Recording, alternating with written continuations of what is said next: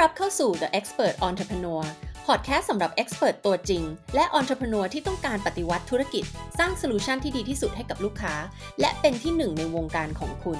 ถึงเวลาแล้วที่จะอัปเกรดธุรกิจ ให้เหมาะกับความเชี่ยวชาญนั้นเป็นที่สุดของคุณ ดึงดูดลูกค้าคุณภาพสูง ที่จ่ายราคาหลักล้านด้วยความเต็มใจและไม่ต่อรอง ถ้าคุณเหมือนกับนิดา คุณคงเบื่อมากกับการที่ต้องเอาความเชี่ยวชาญดีๆ คุณภาพสูงของคุณ ไปแข่งกันลดราคา ลดคุณภาพบริการ และทำสิ่งที่เหมือนๆกัน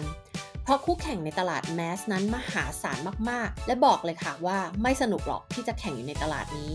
มาพลิกโฉมธุรกิจเป็นที่สุดในวงการทำแบรนด์แบบ high end และไร้ซึ่งคู่แข่งด้วยราคาพรีเมียม ถ้าพร้อมแล้วไปลุยกันเลยค่ะ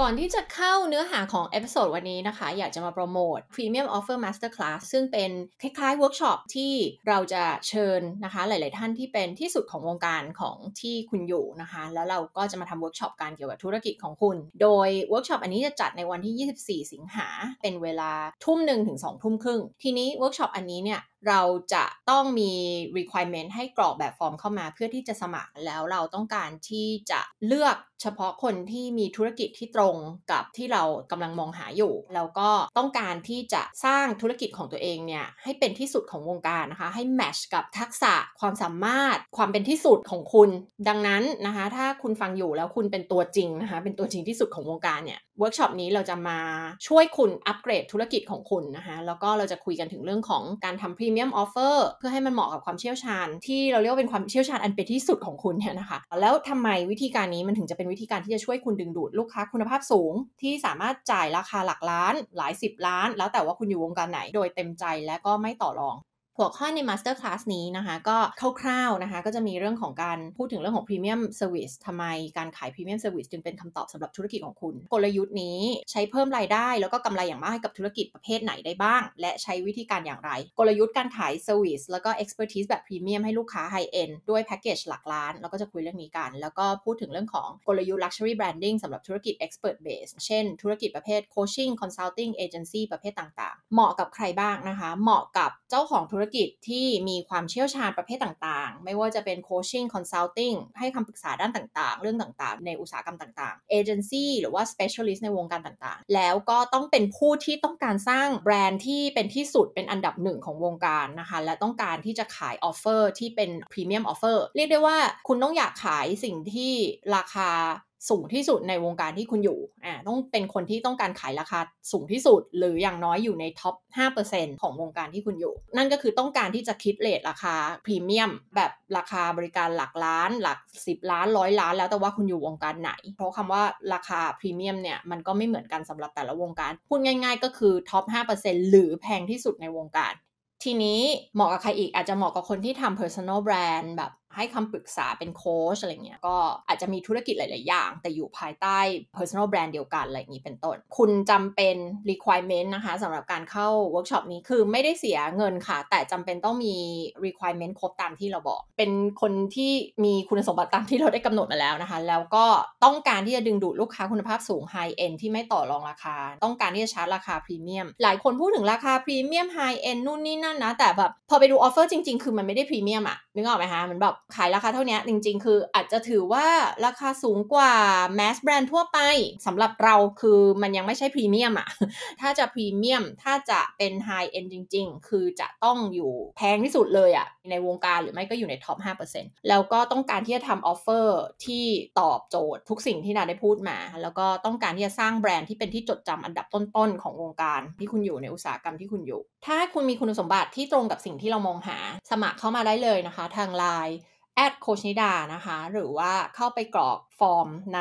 รายละเอียดของเพจที่เดี๋ยวนิดาจะแปะไว้ให้ด้วย ก็เข้าไปดูรายละเอียด แล้วก็กดสมัครในนั้นได้เลยนะคะสำหรับผู้ที่ตรงกับ requirement ของเรา เราจะตอบอีเมลกลับไป เพื่อที่จะแจ้งลิงก์ซูมเพื่อที่ถึงเวลาแล้วจะได้เข้ามาร่วมได้ เราเน้นกลุ่มเล็กๆนะคะ เราไม่ได้ต้องการคนเยอะๆนะคะ เราเน้นคุณภาพ แล้วก็ต้องการที่จะทำสิ่งเหล่านี้จริง ๆนะคะ แล้วก็สนใจที่อยากจะมาทำงานร่วมกันนะคะ อย่างที่รู้กันคือของนิดา ไม่ได้มี offer อะไรมากมายนะคะ ไม่ได้แบบ เน้นทำเวิร์กช็อปไม่ได้เน้นขายคอร์สออนไลน์ไม่ได้อะไรสิ่งที่นิดาต้องการทำมากที่สุดคือการทำงาน long term กับลูกค้า เพราะว่าการทำงาน long term มันคือวิธีที่จะทำให้ลูกค้าได้รับผลลัพธ์จริง ๆ นั่นคือเหตุผลที่ทำไมลูกค้าอยู่กับเราหลายปี นั่นคือเหตุผลที่ทำไมนิดาพูดถึงเรื่องของ customer for life business model ซึ่งถ้าว่าใครได้ฟังพอดแคสต์นะคะเดี๋ยวก็จะมีพูดถึงเรื่องนี้เรื่องของ customer for life business model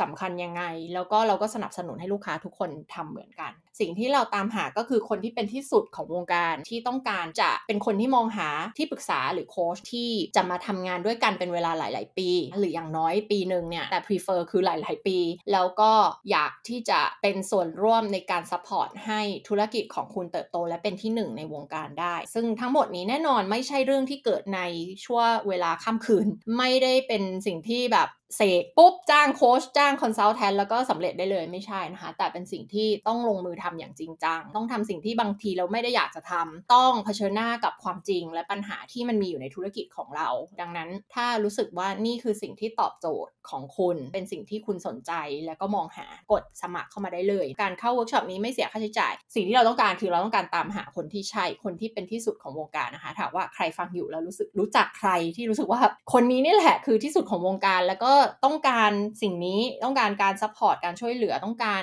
คนที่จะมาเป็นนักกลยุทธ์ให้กับธุรกิจของคุณนะคะ ก็กดสมัครเข้ามาได้เลยหรือว่าแชร์ให้เพื่อนๆที่คุณรู้สึกว่าเป็นตัวจริงของวงการ ก็เข้ามากรอกฟอร์ม แล้วก็ถ้าเรารู้สึกว่าเป็น good fit เป็นคนที่แบบใช่เลย เราตามหาเจ้าของธุรกิจแบบนี้แหละ เดี๋ยวเราก็จะอีเมลตอบกลับไปนะคะสำหรับใครที่ไม่ตรงกับ requirement ของเรา เราอาจจะตอบกลับไปว่ายังไม่ตรงกับ requirement หรือว่าสิ่งที่เรากำลังมองหาสำหรับการจัดเวิร์กช็อปครั้งนี้ก็ต้องขอบอกไว้ก่อนนะอย่าโกรธกันนะคะ เพราะว่าเราต้องการ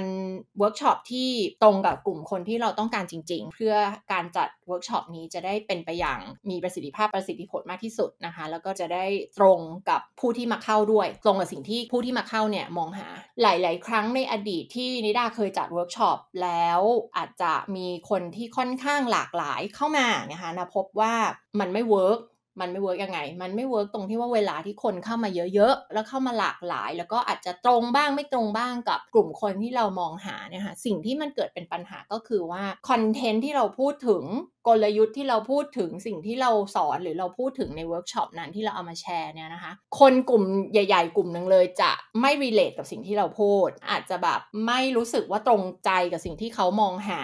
ไม่ตรงกับธุรกิจประเภทที่เขาทำหรือว่ากลยุทธ์คนละแนวกับที่เขาต้องการผลลัพธ์คนละแนวกับที่เขาต้องการ อย่างเช่น เขาอาจจะไม่ได้แบบอยากจะสร้าง premium offer จริง ๆ อะไรอย่างเงี้ยมันก็ทำให้เสียบรรยากาศการจัดเวิร์กช็อปนั้นโดยรวม แล้วก็เลยค้นพบว่าการที่จะทำให้เวิร์กช็อปมันออกมาดีที่สุดก็คือการเลือกคนที่เป็นกลุ่มเดียวกัน ต้องการสิ่งเดียวกัน มีธุรกิจประเภทดังที่เรากำหนดมาเท่านั้น แล้วก็มีธุรกิจอยู่แล้ว หรือมีประสบการณ์ 10 20 30 ปี แล้วก็พร้อมที่จะสร้างธุรกิจที่เป็นที่หนึ่งของวงการ แล้วก็ต้องการทำ premium brand แล้วก็ premium offer อันนี้ก็คือทั้งหมดที่พูดมาถ้ารู้สึกว่าตรงกับที่คุณมองหาและใช่คุณก็กรอกใบสมัครเข้ามาได้เลยนะคะ เดี๋ยวเราไปเข้าเนื้อหาของ episode วันนี้กันค่ะ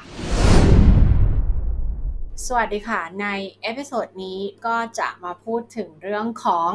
การทำ relationship audit แต่ใน episode นี้จะมาพูดถึงการทำ relationship audit สำหรับ entrepreneur โดยเฉพาะ แล้วก็วิธีการสร้าง network ที่มีคุณภาพสำหรับ entrepreneur หรือเจ้าของธุรกิจที่ประสบความสำเร็จ จริงนะจะเป็น episode หนึ่งละ เกี่ยวกับเรื่องของ relationship audit นะ แต่เป็นสำหรับคนทั่วไปนะคะ แล้วก็ relationship ต่างๆ ในชีวิตของเรานะคะ ซึ่งอันนั้นจัดในรายการ reinventing you redesigning life podcast อีกรายการหนึ่งของเรา แต่วันนี้อยากจะมาพูด เพราะว่าเรื่องนี้มันสำคัญเหลือเกิน network ของเรา ecosystem ของเราเป็นเรื่องที่นิดาพูดถึงบ่อยมาก ถ้าใครไปดูเรื่องของการเปลี่ยนแปลง5ระดับ จะมีระดับที่เป็นสิ่งแวดล้อม หรือว่า ecosystem ระบบนิเวศของเราที่เราพูดถึงตลอดเหมือนถ้าเราจะอุปมาอุปไมยก็คือ ดอกไม้ต้นไม้ถ้ามันไปปลูกในดินที่ไม่ดีอะค่ะ สิ่งแวดล้อมที่ไม่ดีมันก็ทำให้ต้นไม้ตายถูกไหมคะทำให้ต้นไม้ไม่แข็งแรง คนเราก็เป็นอย่างนั้นเช่นกัน สุดท้ายแล้วเราเลือกที่จะมีใครแวดล้อมตัวเรานะคะ เราก็จะกลายเป็นค่าเฉลี่ยของคนกลุ่มนั้น ไม่ว่าเราเลือกที่จะใช้เวลาอยู่กับคนแบบไหน ในที่สุดแล้วเราอาจจะปฏิเสธ ว่าเอ้ยเราไม่เหมือนคนพวกนี้แต่จริงในที่สุดเราจะกลายเป็นค่าเฉลี่ยของคนกลุ่มนี้นะเราจะค่อยๆเหมือนเขามากขึ้นมากขึ้นไปเรื่อยๆ เพราะมนุษย์เราเนี่ยมีสิ่งที่เรียกว่าเซลล์สมองกระจกเงา หรือว่า mirror neuron นะคะมันเป็นเซลล์ที่ทำให้เซลล์สมองที่ทำให้ตอนเด็กๆเนี่ยเราเรียนรู้ที่จะเดิน เรียนรู้ที่จะวิ่ง เรียนรู้ที่จะพูดภาษาที่เราพูดได้จากไอ้เซลล์สมองอันนี้แหละ เพราะมันทำให้เรา copy พฤติกรรมของคนรอบตัวเรา ดังนั้นทุกวันนี้เราก็ยังมีเซลล์สมองกระจกเงาอันนี้อยู่ แล้วมันก็ยังทำให้เราเนี่ย copy วิธีการคิดความคิดความเชื่อ mindset พฤติกรรม การมองโลกทุกสิ่งทุกอย่างที่คนรอบตัวเราเป็นเนี่ยมันก็จะทำให้เราซึมซับวิธีการเหล่านั้นมาด้วย แล้วก็ทำตามโดยที่เราไม่รู้ตัว เพราะว่าสิ่งเหล่านี้มันเกิดขึ้นในระดับจิตใต้สำนึกของเรา ดังนั้นเนี่ยคงไม่ต้องพูดนะว่าทำไมมันถึงสำคัญในการที่เราจะเลือกระบบนิเวศของเรา คนที่เราใช้เวลาไปกับเขาทำไมมันถึงสำคัญ และโดยเฉพาะการที่เราเป็นเจ้าของธุรกิจเนี่ยต้องบอกว่ามันเป็นเส้นทางที่โดดเดี่ยวนะการเป็นเจ้าของธุรกิจเนี่ยเพราะว่าคนรอบตัวเราอาจจะไม่ใช่ทุกคนที่เป็นเจ้าของธุรกิจเขาอาจจะไม่เข้าใจ สิ่งที่มันเป็นอุปสรรค สิ่งที่มันเป็นความท้าทายของการทำธุรกิจ ถูกไหมฮะเพราะว่าคนที่อยู่รอบตัวเราอาจจะทำหลายอย่างจจะมีอาชีพอาจจะทำองค์กร อาจจะไม่ได้ต้องทำธุรกิจของตัวเอง อาจจะมีอาชีพอิสระทั่วไปหรืออะไรเงี้ยทำให้เราอาจจะอยู่ในเส้นทางที่มันโดดเดี่ยวอะเรียกว่าคนรอบตัวเราอาจจะไม่เข้าใจเรา ครอบครัวเราอาจจะไม่เข้าใจเราทำให้การที่เราจะมี support system อะ คือคนที่จะ support เราแล้วอยู่ในจุดเดียวกับเรา เป็น entrepreneur เหมือนกัน เข้าใจอุปสรรคของเราเข้าใจว่าสิ่งที่เราต้องเผชิญในแต่ละวันคืออะไร มันสำคัญมากเลยในการที่เราจะมี support system เนี่ยที่เราจะสามารถปรึกษาหาหรือช่วยเหลือซึ่งกันและกันได้ และอันนั้นก็คือต่างหากจากประโยชน์ที่จะได้ต่างหากจากการที่เราจะเป็นค่าเฉลี่ย เรื่องของการพัฒนาตัวเราแล้วกลายเป็นค่าเฉลี่ยของคนกลุ่มไหนอีกด้วย มันก็คือมี 2 ส่วน เรื่องการ support ทางจิตใจ การส่งเสริมธุรกิจซึ่งกันและกันนะคะแล้วก็เรื่องของการ ที่เราจะกลายเป็นคนแบบไหน เราจะพัฒนาตัวเองไปเป็นคนแบบไหน มีหลายส่วนนะในเรื่องของเน็ตเวิร์กของ entrepreneur หลายๆคนเนี่ยไม่ได้คิดด้วยสติไม่ได้ใช้ intention คือความตั้งใจนะคะว่าเราอยากจะมีใครอยู่ใน network ของเราบ้าง แล้วเราอยากจะไปเป็นส่วนหนึ่งของ network ของใครบ้าง วันนี้ก็อยากจะมาชวนทุกคนคิดนะคะว่า network ที่วันนี้เราอยู่เนี่ยไม่ว่าเราจะไปอยู่ใน network เขาเขามาอยู่ใน network ของเรา คือเราเป็นสิ่งแวดล้อมซึ่งกันและกันเนี่ย มันดีแล้วหรือยัง อยากให้กลับมาตรวจสอบความสัมพันธ์ต่าง ๆ เหล่านั้น คนที่อยู่ใน network ของเราเนี่ย ใช่คนที่เราอยากให้อยู่ใน network ของเราหรือเปล่านะคะนิดาเชื่อว่าไม่มากก็น้อยก็จะมีบางคนที่เราไม่ได้อยากให้อยู่ใน network ของเรา แต่ว่าด้วยความที่ รู้จักมานานและคบมานานแล้วไม่รู้จะทำยังไง ไม่รู้จะเลิกคบยังไงไม่รู้จะเอาออกไปจาก network ของเราได้ยังไงเลยก็ทำให้หลาย ๆ คนเนี่ยเกิดความยากลำบากใจนะคะว่าเราจะจัดการกับความสัมพันธ์เหล่านี้ยังไง แต่ก่อนที่จะไปตอบคำถามนั้นนะว่าเราจะจัดการกับความสัมพันธ์ที่เราไม่อยากมีในชีวิตได้ยังไงเนี่ยเราต้องเกิดความชัดเจนก่อนจากสองคำที่น่าจะเน้นย้ำมากในการสร้างเน็ตเวิร์กของ entrepreneur ก็คือคำที่หนึ่งคือ goals คือเป้าหมาย เรามีเป้าหมายอะไรในการที่เราจะมีความสัมพันธ์เหล่านี้ในชีวิตของเรา มีมีคนเหล่านี้อยู่ใน network ของเรา กับ 2 คือ intention ก็คือความตั้งใจ เมื่อเราเลือกแล้วว่าเรามีเป้าหมายอะไร แล้วเราต้องการใครเข้ามาอยู่ใน network ของเรา การสร้างความสัมพันธ์เหล่านี้ใช้ intention และใช้ทรัพยากรนะนะคำว่าทรัพยากรที่ว่านี้ก็คือ แรงใจแรงกาย พลังงานของเราเวลาที่เราต้องใช้ไปกับการหล่อเลี้ยง และการสร้างความสัมพันธ์เหล่านั้นให้มันเติบโตถูกไหมคะมันเหมือนความสัมพันธ์ทุกความสัมพันธ์เนี้ยมันเหมือนกับต้นไม้อะเราต้องรดน้ำพรวนดิน ให้แสงแดดอะไรก็ว่าไปความสัมพันธ์ก็เหมือนกัน หลาย ๆ คนนะสร้าง network ไม่เป็นก็คือใช้วิธีที่ผิดคือ ไม่เคยโทรหาเขาเลย ไม่เคยคบหา ไม่เคยช่วยเหลือเขา แต่พอวันหนึ่งตัวเองอยากจะได้อะไรบางอย่างจากคนเหล่านี้ก็กลายเป็นแบบอยู่ดีๆ ก็ส่งข้อความไปหาเขาหรือโทรไปหาเขาหรืออะไรอย่างนี้เป็นต้น โดยที่ไม่ได้มีสิ่งดี ๆ อะไรไปให้เขาเลย แล้วก็ไม่ได้มีเจตจำนงที่แสดงถึงการอยากจะคบหาหรือว่าอยู่ใน network กับเขาหรือว่ามีความสัมพันธ์อะไรกับเขาด้วย แต่วันหนึ่งที่อยากได้ประโยชน์หรืออยากได้อะไรบางอย่างอยากได้รับการช่วยเหลือ หรืออยากจะอะไรก็ตามขึ้นมาเนี่ยก็อยู่ดีๆ ก็ติดต่อไปหาเขาอะไรอย่างเงี้ยมันก็จะเป็นความสัมพันธ์ที่ไม่ค่อยเวิร์กเท่าไหร่ ความสัมพันธ์ที่มันจะดีเนี่ย มันต้องต่างคนต่างอยากที่จะหล่อเลี้ยงความสัมพันธ์นั้น สร้างให้ความสัมพันธ์นั้นมันดี เนอร์เจอร์ความสัมพันธ์เหล่านั้นให้มันดีไปเรื่อย ๆ ดังนั้นเนี่ย เวลาที่เราพูดถึงเรื่องของ relationship ไม่ว่าบริบทไหนก็ตาม ถึงแม้จะเป็นเรื่องของธุรกิจ แล้วก็มองว่าเราควรจะสร้าง relationship ที่มัน long term ที่มันเป็นระยะยาว ที่เป็นคนที่เราอยากจะให้อยู่ใน network ของเราจริง ๆ ดังนั้นเวลาที่พูดถึงคำว่า network ก็คือ network ที่เป็น long term จริง เรียกว่าหลักการแล้วกันในการที่เราอยากจะเลือกคนเข้ามาอยู่ใน network ของเราเนี่ยมันก็จะมีวิธีการเยอะแยะมากมายนะ บางคนก็จะสอนว่าให้เรามีแบบ 3 กลุ่ม จะมีกลุ่มของคนที่สนิทใกล้ชิดติดต่อกันอยู่เรื่อยๆ อาจจะมี 5 คนอาจจะมี 10 คนอะไรเงี้ยก็จะมีกลุ่มรองลงมาที่เป็นกลุ่มที่อาจจะไม่ได้สนิทมาก แต่ก็พอจะติดต่อพึ่งพาอาศัยอาจจะมีเจอกันบ้าง เป็นครั้งเป็นคราวแต่ไม่ได้เจอบ่อยเท่าคนกลุ่มแรกที่เป็น5 ถึง 10 คนนั้นเนี่ยกลุ่มนี้ก็อาจจะแบบเออห่างหน่อย ไม่ได้ต้องใช้เวลามาก ไม่ได้เป็นไทม์กับเขามาก ไม่ได้สนิทกันมาก แต่ก็พอมีอะไรอาจจะถามไถ่กันได้ พอช่วยเหลือกันบ้างได้อะไรเงี้ยอันนี้ก็จะเป็นกลุ่มแบบ 20 คนถึง 50 คน ถัดมาจาก5ถึง10 คนแรกอะไรเงี้ยค่ะแล้วก็จะมีกลุ่มที่ 3 ที่แบบรู้จักแบบห่างๆอะไรเงี้ยอ่าจะแบบเป็นหลักร้อยคนอะไรก็ว่าไปนะคะจริงๆเขาบอกว่าคนเราเนี่ยไม่สามารถเมนเทนความสัมพันธ์หรือรู้จักกับคนได้เกินประมาณค่าเฉลี่ยคือ 250 คนแอสซูมว่าคนทุกคนเนี่ยรู้จักคนประมาณ 250 คน คือเพื่อนร่วมชั้นตอนป .1 อีก 150 คนที่ไม่เคยติดต่อกันมาแบบ 20-30 ปีอันนี้คือถือว่าไม่ใช่คนรู้จักแล้วถูกไหมเพราะฉะนั้นในแต่ละเวลาที่คนเราจะเมนเทนหรือว่ารู้จักคนได้เนี่ยน่าจะอยู่ที่หลักประมาณ 250 คน 250คนเนี่ยไม่ได้เราไม่ได้มี relationship กับเขานะแต่จะเป็นคนที่แบบเป็นเพื่อนเราใน Facebook ที่แบบถ้าเราส่งข้อความไปหาเขาเขายังรู้ว่าเราคือใครอารมณ์แบบเนี้ยนะก็จะเป็นหนึ่งใน 250 คน แต่ลองนึกให้ดีๆสิคะว่าคนที่เราติดต่ออยู่เป็นประจำทุกวัน พูดคุยอยู่ด้วยเป็นประจำทุกวันอย่างน้อยเจอกันแบบเดือนละหนหรืออะไรอย่างเงี้ยเราเนี้ยมันไม่ถึง 250 คนแน่นอนถูกไหมคนเราไม่มีพลังงานยิ่งยุคนี้เราไม่มีเวลาขนาดนั้นนะเวลาหมดไปกับเรื่องงานเลี้ยงลูก แฟนเราอะไรต่างๆนานาเนี่ยไม่เหลือเวลามากมายนะคะ ที่จะไปสร้าง relationship กับคนเหล่านี้ ดังนั้นเนี่ยเรายิ่งต้องมี intention เลย เรายิ่งต้องเลือก เราต้องเลือกให้ดี แล้วเราต้องมีความตั้งใจเลยว่าเราต้องการจะฟูมฟักความสัมพันธ์เหล่านี้ให้มันมีคุณภาพ เพราะว่าอะไร เพราะว่าความสัมพันธ์ที่ไม่มีคุณภาพ แค่รู้จักอะเหมือนเนี่ยสองคนเนี่ยไม่ได้มีประโยชน์อะไรกับเราเลยนะ เพราะหนึ่งเราไม่ได้เป็นเวลากับเขาเราไม่ได้ใช้เวลากับเขาเราไม่ได้มีความสัมพันธ์ที่แน่นแฟนกับเขา เรา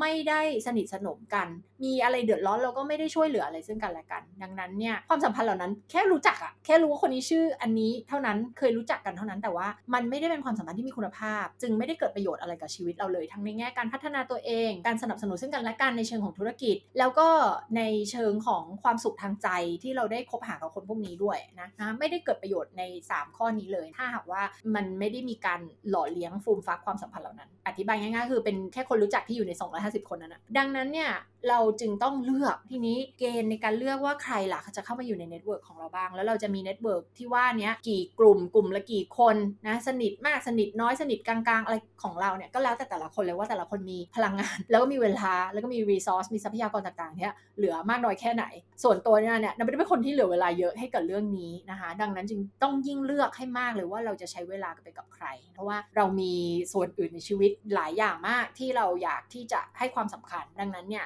รื่อง network ก็สำคัญสำหรับเรา แต่เรามีเวลา เท่านี้เราไม่ได้มีเวลาเวลาแบบหลายชั่วโมงที่จะไปเจอคนหรืออะไรเงี้ย ดังนั้นเนี่ยนะคะเราก็ยิ่งต้องเลือกให้มากเลยว่าเราจะคุยกับใคร เราจะคบกับใคร เราจะสร้าง network กับใคร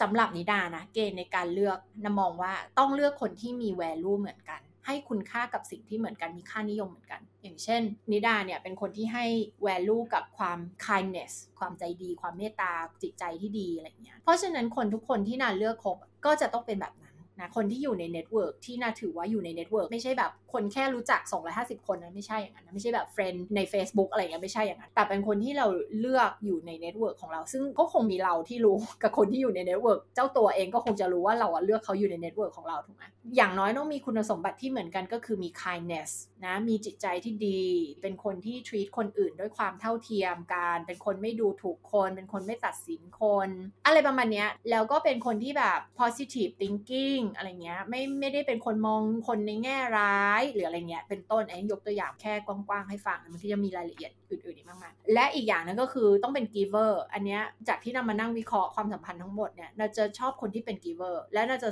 ต้องคบกับคนที่เป็น giver ด้วยคือคนที่มาแบบเป็นมา take ผลประโยชน์เนี่ยอันนี้จะไม่สามารถคบได้ด้วยจริง ๆ เลย มันเป็นไปโดยอัตโนมัติเลย เราจะต้องเลือกคนที่เป็น giver เหมือนกันอะย้อนท้าวความไปถึงเรื่องของการสร้าง network ถ้าหลายคนเคยอ่านหนังสือ network ก็จะรู้ว่ามันจะมีแบ่ง category ของคนเป็น giver taker แล้วก็ matcher giver คือคนที่ให้ให้ไปก่อนเลย ให้โดยที่แบบไม่ได้หวังผลตอบแทนด้วยก็คือฉันอยากให้ฉันอยากให้เธอมีความสุข ฉันอยากให้เธอได้ดี ฉันอยากช่วยเหลือเธอ ฉันมีสิ่งดีที่ฉันช่วยเหลือเธอได้แล้วฉันไม่ได้เดือดร้อนอะนึกออกไหมคะยกตัวอย่างง่ายๆ คือ วันดีคืนนี้ก็มีคนนึงมาปรึกษาเกี่ยวกับเรื่องธุรกิจเขาหรือชีวิตเขาหรืออะไรเงี้ยแล้วเราก็พร้อมที่จะใช้เวลา 1-2 ชั่วโมงของเราในการคุยกับเขาเพื่อให้เขาสามารถแก้ปัญหาที่เขามีอยู่ได้ โดยที่ถามว่าเราหวังอะไรตอบแทนไหมไม่หวัง เราไม่รู้ด้วยว่าเขาจะเอาอะไรมาตอบแทนเราแบบคนนี้ไม่ได้น่าจะมีอะไรมาตอบแทนเราด้วยซ้ำถูกไหมแต่เราอยากช่วยเขาอะอันนี้ก็คือพฤติกรรมของ giver พฤติกรรมของ taker เนี่ยคือต้องการที่จะเอาผลประโยชน์จากคนอื่น โดยที่ตัวเองไม่ได้อยากจะ give อะไรทั้งนั้นก็คือจะ take ประโยชน์จากคนอื่น แบบวันๆก็จะไปขอนั่นขอนี่ เอาเปรียบคนนู้นคนนี้ขอความช่วยเหลือคนนั้นแต่ต้องไม่เคยคิดจะช่วยคนอื่นอะไรเงี้ยนี่เขาเรียกว่า taker นะซึ่งถ้าใครที่เป็น taker เนี่ยก็เราจะรับรู้ได้เร็วมากนะคะเราอ่านคนเป็นเราพอสังเกตพฤติกรรมเขาได้เนี่ยก็จะไม่สนิทสนมและไม่เลือกที่จะรู้จักด้วยซ้ำสำหรับกลุ่มที่เป็น taker แล้วก็จะมีกลุ่มที่ 3 ที่เขาเรียกว่า matcher matcher ก็คือคนที่แบบจะ match กันอะทั้ง give and take ต้องเท่ากัน ก็คือแปลว่าถ้าฉันจะให้อะไรใคร ฉันต้องได้รับประโยชน์เท่ากันกลับมา นี่ยอันนี้เขาเรียกว่า matcher อันนี้สำหรับนิดาก็ยังพอรับได้ แต่ก็ต้องบอกว่ายากมากที่จะมันไม่ไม่มีสิทธิ์ที่จะเข้ามาอยู่ในวงไหนของนันเลย คนที่นันเลือกคบที่จะสนิทด้วยเนี่ยจะเป็นกลุ่มของ giver อืมเลยต้องเป็น giver เพราะเป็นคนเหมือนเหมือนกับเรา เป็นคนที่แบบ เออไม่ใช่แบบมาให้อะไรเราแล้วหวังจะได้ผลตอบแทนจากเรา หรือผลประโยชน์อะไรจากเราอันเนี้ยมันจะรู้สึกได้เลยอะถ้าคนเราแบบ นึกออกไหมนึกภาพออกไหมมันจะมี feeling ที่แบบว่าคนนี้เป็นคนแบบเนี้ยจะมาให้อะไรเราก็รู้สึกเลยว่าเขาต้องการจะได้อะไรบางอย่างจากเรา ก็คือจะแบบเป็นคนที่เราไม่เลือกที่จะอยู่ใน network ของเรา แล้วมันก็จะมีอีก กลุ่มหนึ่งที่โดยปกติจะไม่ได้ถูกพูดถึงก็คือกลุ่มที่เรียกว่า faker faker เนี่ยก็คือกลุ่มของคนที่จริง ๆ แล้วเป็น taker แต่ว่ามาแสดงตัวเป็น giver นึกออกไหมคะ ก็คือมาแสดงตัวเหมือนจะมาให้สิ่งดีๆกับเรา มาให้นู่นให้นี่กับเรานู่นนี่นั่นแต่จริงอะ่ะไม่ได้ต้องการจะให้จริง ๆ แต่ต้องการจะมา take แล้วเป็น taker ปลอมตัวมานั่นเอง อันนี้ก็จะเป็นกลุ่มของ faker ซึ่งแน่นอนว่าไม่ไม่ขอให้มาอยู่ใน network ของเราแน่นอนนะคะก็เวลาที่เจอคนที่เป็นแบบนี้เข้ามาเราก็จะรีบห่างเลยรีบถอยเลย ตัวนั่นเองเวลาเราเลือกคนใน network เราจะชัดเจนเลยว่า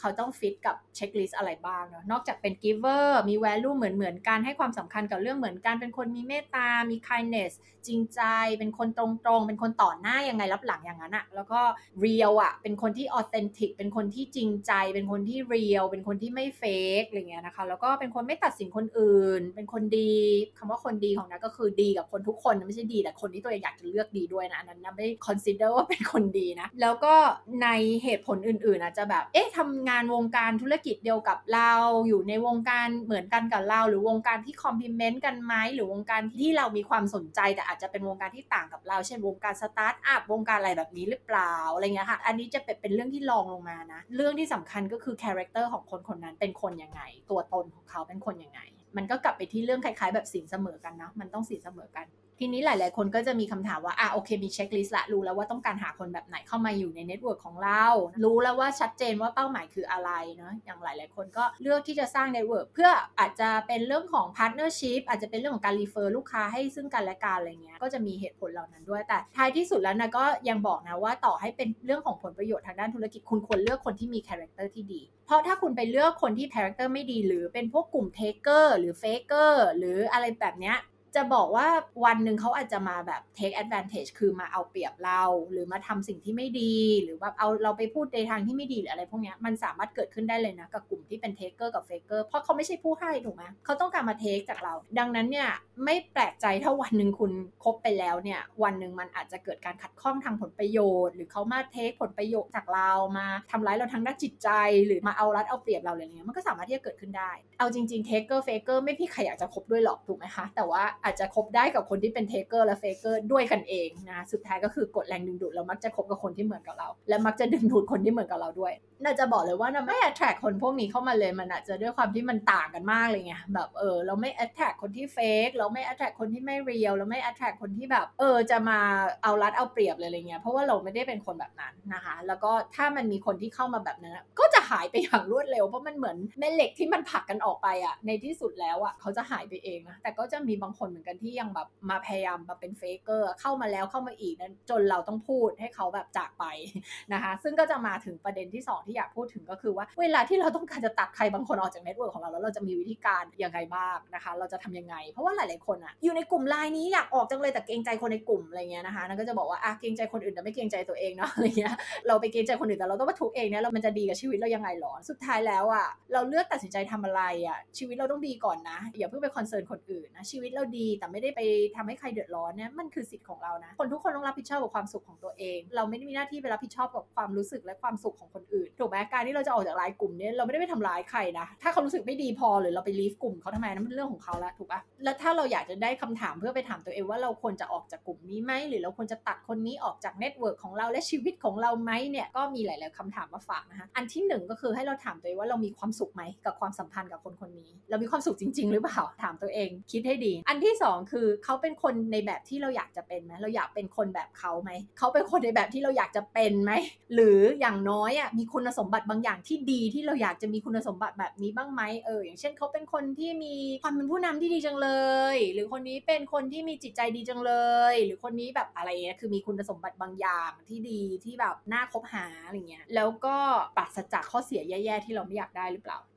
อันนี้แหละคือถามว่าเป็นเป็นหลักๆ 2 ข้อที่เราต้องถามตัวเองนะว่าเราควรที่จะ continue กับความสัมพันธ์เหล่านี้หรือเปล่า ทีนี้เวลาเราจะออกจากความสัมพันธ์นี้มันก็มีหลายแบบเนาะแบบแรกก็คือหายไปเลย อาจจะแบบไม่ได้เป็นความสัมพันธ์ที่สนิทมากหรือแบบอะไรมากก็จะหายไปเลย ไม่ต้องไม่จำเป็นต้องอธิบายอะไรเงี้ยนะมองว่าถ้าเราไม่ต้องไปนั่งอธิบายเราจะเลือกคบคนคน 30 คนแล้วไปนั่งอธิบาย 30 คนก็คงแบบไม่ใช่เรื่องถูกไหมเสียเวลาของเราถูกปะก็อาจจะมีบางความสัมพันธ์ที่เราสามารถจะแบบหายไปเลยแบบเป็นอันรู้กันอะไรเงี้ย อันที่ 2 ก็จะเป็นเลือกที่จะเฟดออกค่อยๆ ห่างออกห่างห่างออกไปอะไรเงี้ยนะคะ แล้วมันก็จะมีอีกแบบหนึ่งก็คือต้องพูดตรงๆเลย จะบอกว่าพูดตรงๆเนี่ยไม่ได้แปลว่าต้องไปทะเลาะกับเขาพูดตรงๆเนี่ยอันนี้จะเป็นอันที่คนไม่อยากทำมากที่สุดเลยเพราะว่ามนุษย์เราถูกโปรแกรมมาให้ไม่มีคอนฟ lict กับคนอื่น อย่าไปขัดแย้งกับคนอื่น เพราะว่าอะไรมันจะไป alert สัญญาณอันตรายในสมองของเราว่าแบบตายแล้วถ้าเราไปทำให้เขาไม่พอใจเขาจะมาทำร้ายเราหรือเปล่ามนุษย์เราถูกโปรแกรมมาให้ชอบอยู่กับความฮาร์โมนีความสามัคคีอะไรเงี้ยนะไม่ไม่อยากมีความขัดแย้งกับคนอื่น ดังนั้นเนี่ยพอจะต้องไปแบบพูดตรงๆ หรือแบบออกจากกลุ่มอะไรเงี้ยเราเราถึงไม่อยากทำไงเพราะว่ามันรู้สึกขัดแย้งมันเหมือนเป็นอะไรกับเขาซึ่งจริงๆอยากให้มองใหม่ว่ามันไม่ได้เป็นการไปทะเลาะกับคนนะการที่เราจะไปพูดตรงๆอะมีสองกรณี กรณีแรกก็คือแบบ คนเนี้ยคือไม่ไหวแล้วอะแบบมาอะไรกับเรามากมาย เรารู้สึกไม่มีมารยาทจังเลย หรือว่าล้ำเส้นจังเลย หรือว่าเอ๊ะคนนี้ชักไม่รู้จักคำว่า boundary ละ เริ่มไม่รู้ว่าอะไรมันเหมาะมันควรละทำไมแบบเหมือนจะมาเทคประโยชน์จากเล่าหรือมาตีซีหรือมาพูดอะไรที่ไม่เหมาะสมไม่มีมาร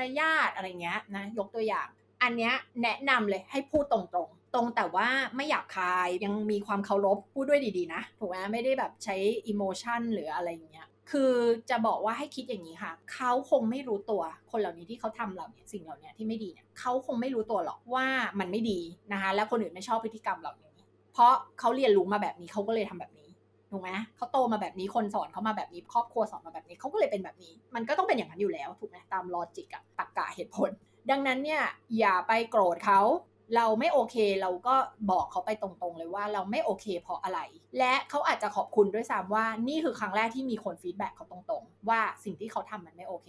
แล้วเขาอาจจะเกิดการเรียนรู้และพัฒนาตัวเองก็ได้ คุณได้ให้สิ่งที่ดีๆ กับเขาอีกด้วยซ้ำดังนั้นแล้วเนี่ยถ้าเจอแบบเนี้ยคือหลาย ๆ พฤติกรรมที่มันไม่โอเค แล้วมันล้ำเส้นแล้วมันแบบไม่ให้ความเคารพหรือมารยาทที่ดีอะไรเงี้ยให้คุณพูดกับเขาตรงๆเลย และอันนี้ก็เป็นการฝึกคุณให้คุณอะที่จะมีความ assertive ด้วย คือการพูดตรงไปตรงมาและ protect boundary สิทธิของตัวเองอะว่า เฮ้ยทำอย่างนี้กับเราไม่ได้นะ ทุกสิ่งทุกอย่างที่เราพูดให้ทุกคนทำเนี่ยนาทำมาเองแล้วทั้งสิ้นนะนะคะ ถึงได้กล้าบอกให้ทำเนี่ย ไม่มีอะไรที่นาบอกให้ทำแล้วนาไม่เคยทำมาเองนะ อีกแบบหนึ่งก็คือเป็นกรณีที่เราไม่ได้แบบเขาไม่ได้แย่ แล้วเขาไม่ได้แบบว่าเป็นคนไม่ดีหรือเขาไม่ได้มาทำพฤติกรรมที่ไม่ดีอะไรกับเรา แต่อาจจะแบบเป็นเพื่อนสมัยเรียน อาจจะเป็นเพื่อนที่ทำงานเก่า อาจจะเป็นแบบใครก็ตามที่อาจจะมีสิ่งดีๆ ให้กันและกันนะ แต่ด้วยเหตุผลอะไรบางอย่างเรารู้สึกว่าเราไม่ได้อยากสเปนเวลากับเขาเยอะแล้ว หรือเราไม่ได้อยากจะอยู่ในกลุ่มกลุ่มนี้แล้ว ซึ่งอาจจะเป็นเหตุผลส่วนตัวของเรา เช่น คนกลุ่มนี้ไม่ได้เป็นคนในแบบที่เราอยากจะเป็น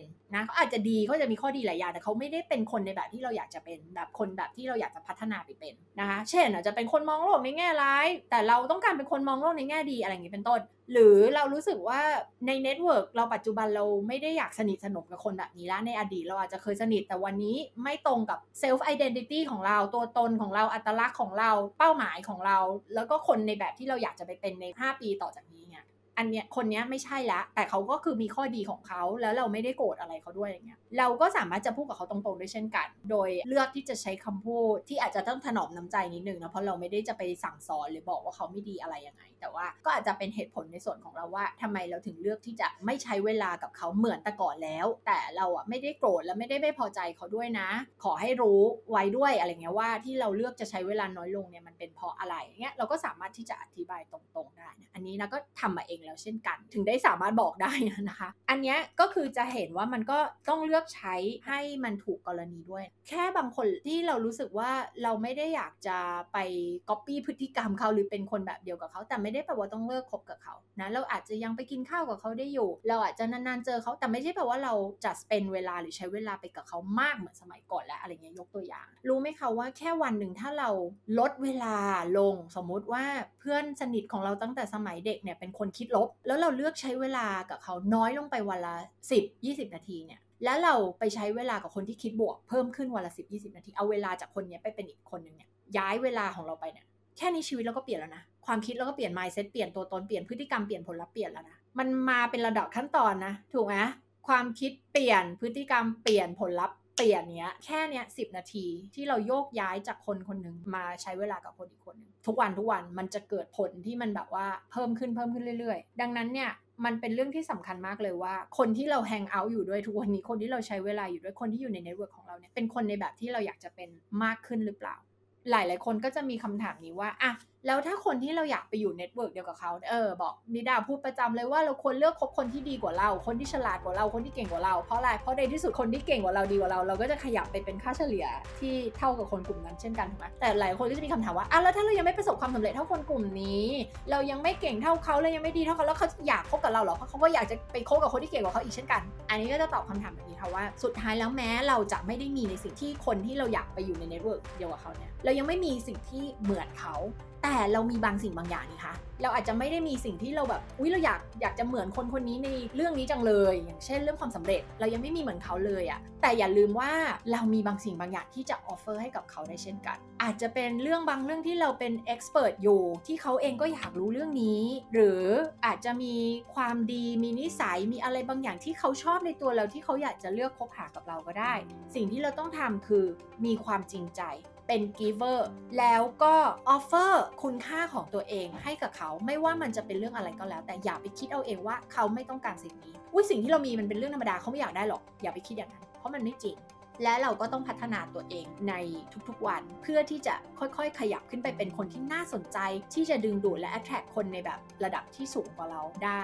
อะ 1 จริงใจ 2 จงเป็น giver 3 offer สิ่งที่มีคุณค่าของเราให้กับเขา แล้วก็ 4 คือพัฒนาตัวเองนะนี่คือ 4 สิ่งที่ต้องทำถ้าเราอยากที่จะขยับไปคบกับคนหรือมีคนที่อยู่ใน network ของเราที่เป็นคนที่เขาแบบล้ำเราไปอีกเลเวลหนึ่งแล้วอะค่ะ ก็ฝากไว้สำหรับ EP นี้นะคะ เรื่องของการสร้าง network เรื่องของการทำ relationship audit นะคะตรวจสอบความสัมพันธ์ต่างๆในชีวิตของเรา อย่าเลือกคบกับคนเพียงเพราะว่าก็เคยคบมาตั้งนานแล้ว เออ ก็รู้จักมาตั้งนานแล้วไม่รู้จะยังไงไม่รู้จะทำยังไงและทุกเรื่องในชีวิตที่เราเลือกควรจะเป็นสิ่งที่เราเลือกมาด้วยสตินะคะ และใช้ intention ในการสร้างความสัมพันธ์เราเราควรจะเลือกทุกอย่างด้วยความตั้งใจด้วยสติจริงๆนะคะอย่าให้มันดำเนินชีวิตไปแบบออโต้พายโให้ทุกอย่างมันเกิดขึ้นกับชีวิตเรา เพราะว่าผลลัพธ์ในชีวิตเราก็จะควบคุมไม่ได้เช่นกันถ้ามันเป็นอย่างนั้น นั้นถ้าหากว่าเราเลือกด้วยเจตนาด้วยความตั้งใจ ด้วยสติผลลัพธ์เราย่อมควบคุมได้มากกว่าแน่นอน เพราะว่าผลลัพธ์ในชีวิตของเราก็เกิดจาก decision การตัดสินใจไม่ว่าเล็กหรือใหญ่ต่างๆ ทั้งหมดในชีวิตของเรารวมกันออกมานำมาสู่ผลลัพธ์ในชีวิตของเราค่ะ ฝากกันไว้นะคะ แล้วเดี๋ยวเราพบกันใหม่ค่ะ กับ episode หน้ากับ The Expert Entrepreneur Podcast ค่ะ สวัสดีค่ะ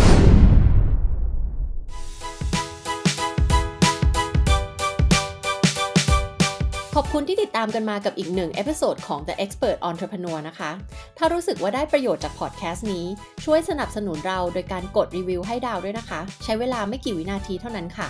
ขอบคุณมากเลยค่ะ แล้วพบกันใหม่ในเอพิโซดหน้าของ The Expert Entrepreneur